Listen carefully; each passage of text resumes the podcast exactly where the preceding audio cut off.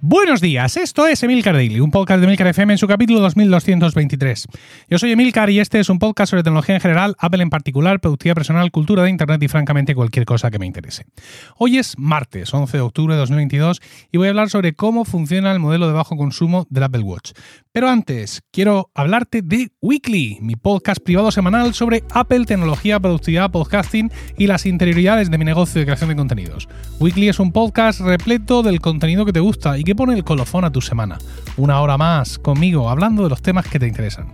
No te lo pienses, únete ya a Weekly entrando a emilcar.fm/weekly. Bueno, los que tenemos dispositivos Apple siempre hemos presumido de que una actualización de software nos dejaba un dispositivo nuevo. Esto ha sido además algo como muy manifiesto en el tema de los teléfonos. No me voy a comprar el teléfono nuevo de este año, hipotéticamente, pero cuando yo reciba iOS no sé qué, bueno, mi teléfono va a cambiar muchísimo, va a cambiar un montón de cosas de la interfaz, un montón de novedades, va a ser una cosa espectacular y prácticamente estoy estrenando teléfono nuevo. Esto lo ha dicho muchísima gente, la prensa especializada, y la verdad es que era así. ¿Qué es lo que pasa? Conforme avanzan los sistemas operativos en madurez, pues claro, esas mejoras, esos incrementos son más marginales y ya no tienes esa sensación tan acusada y tan frecuente de estoy estrenando dispositivo aunque no me compre el nuevo de ese año. Sin embargo, este año watchOS 9 ha traído una novedad que yo creo que sí cambia bastante el funcionamiento del Apple Watch, de todos los Apple Watch existentes, y es el nuevo modo de bajo consumo. Hasta ahora, este modo se te sugería cuando el reloj bajaba de un porcentaje determinado de batería, tú también lo podías activar manualmente y básicamente pues te dejaba sin reloj. Porque eso es lo que hacía, es decir, el reloj parecía como que se apagaba por completo y si durante ese estado tú mantenías pulsado un rato muy largo el botón lateral del reloj, pues entonces te mostraba la hora, así como regalo, como premio. Pero claro, eso pues sí es un modo de bajo consumo, es un modo de ínfimo consumo, es un modo de muerte en vida. El nuevo modo de bajo consumo de watchOS consume más que el anterior, que es irónico, pero es mejor porque te deja usar el reloj. Aquí la gran novedad, que la veo la verdad es que considerable. ¿Cómo se activa esto? Bueno, pues como el anterior. Tú te vas a la complicación que tengas de batería en tu Apple Watch o deslizas el modo de control de abajo a arriba y ahí en todas las opciones que tienes se ve el porcentaje de la batería. Haces tap ahí. Y ahí es donde te va a indicar en grande la batería que tienes y debajo pone modo de bajo consumo. Haces tap ahí, entonces te va a explicar lo que hace el modo consumo y te va a dar varias opciones. Te va a permitir activarlo sin más o activarlo para un día, activarlo para 2 días, activarlo para 3 días. Muy interesante este último en particular. Supongo que más pensado en el Apple Watch, el nuevo Apple Watch Ultra, ¿no? Por si tú estás por ahí perdido en donde sea y dices tú, bueno, vamos a ver si salgo con vida de aquí. Efectivamente, este nuevo modo de bajo consumo, pues te deja el reloj encendido, pues te permite usar el reloj, insisto, maravilloso, pero efectivamente unas cuantas cosas tienen que ir fuera, ¿no? Y es que limita la conexión tanto del Wi-Fi como del celular, del LTE, y por tanto las notificaciones de las aplicaciones pues, llegan cuando llegan. Ellos dicen eufemísticamente que se retrasan. También dice que puede costar más iniciar una llamada por LTE. No son muy claros en lo que hace ahí. Yo lo que entiendo es que las conexiones siguen vivas, pero que no se activan. Es decir, que cada X tiempo que no lo especifican, mira a ver si hay notificaciones, mira a ver si hay algo, pero que no están continuamente conectadas a los servidores push de Apple.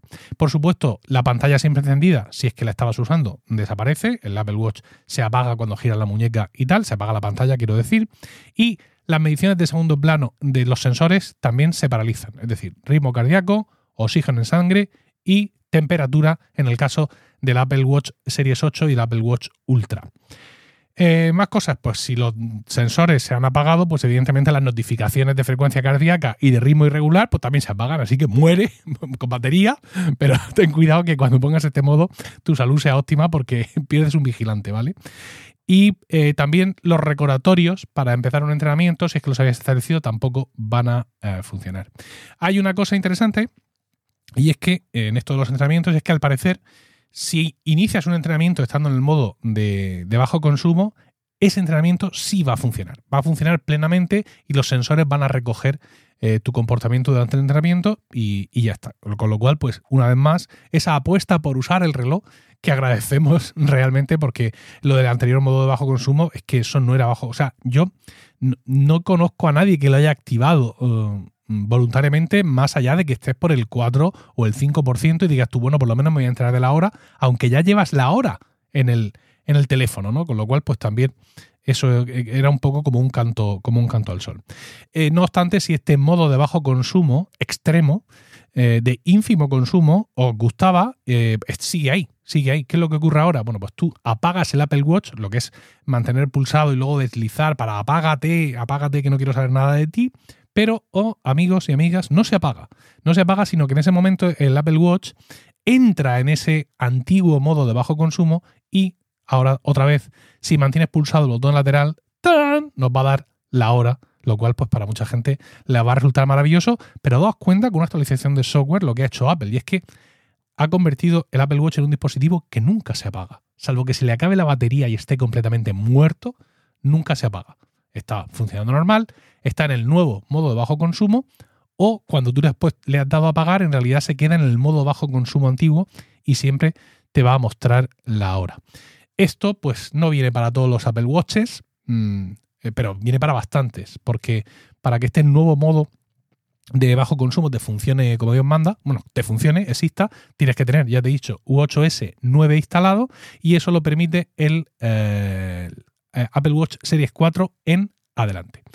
Yo creo que es una novedad muy interesante, insisto, a lo que es el funcionamiento del reloj y a lo que son sus posibilidades, y aunque, una vez más, las actualizaciones de software de los últimos años, ya en la madurez de la mayoría de los sistemas operativos, no nos aportan nada porque hay poco margen, por ejemplo, o porque no le da la gana a Apple, como es el caso de iPadOS 16, pero estos pequeños detalles, pues sí, se agradecen porque le rejuvenecen a uno la muñeca.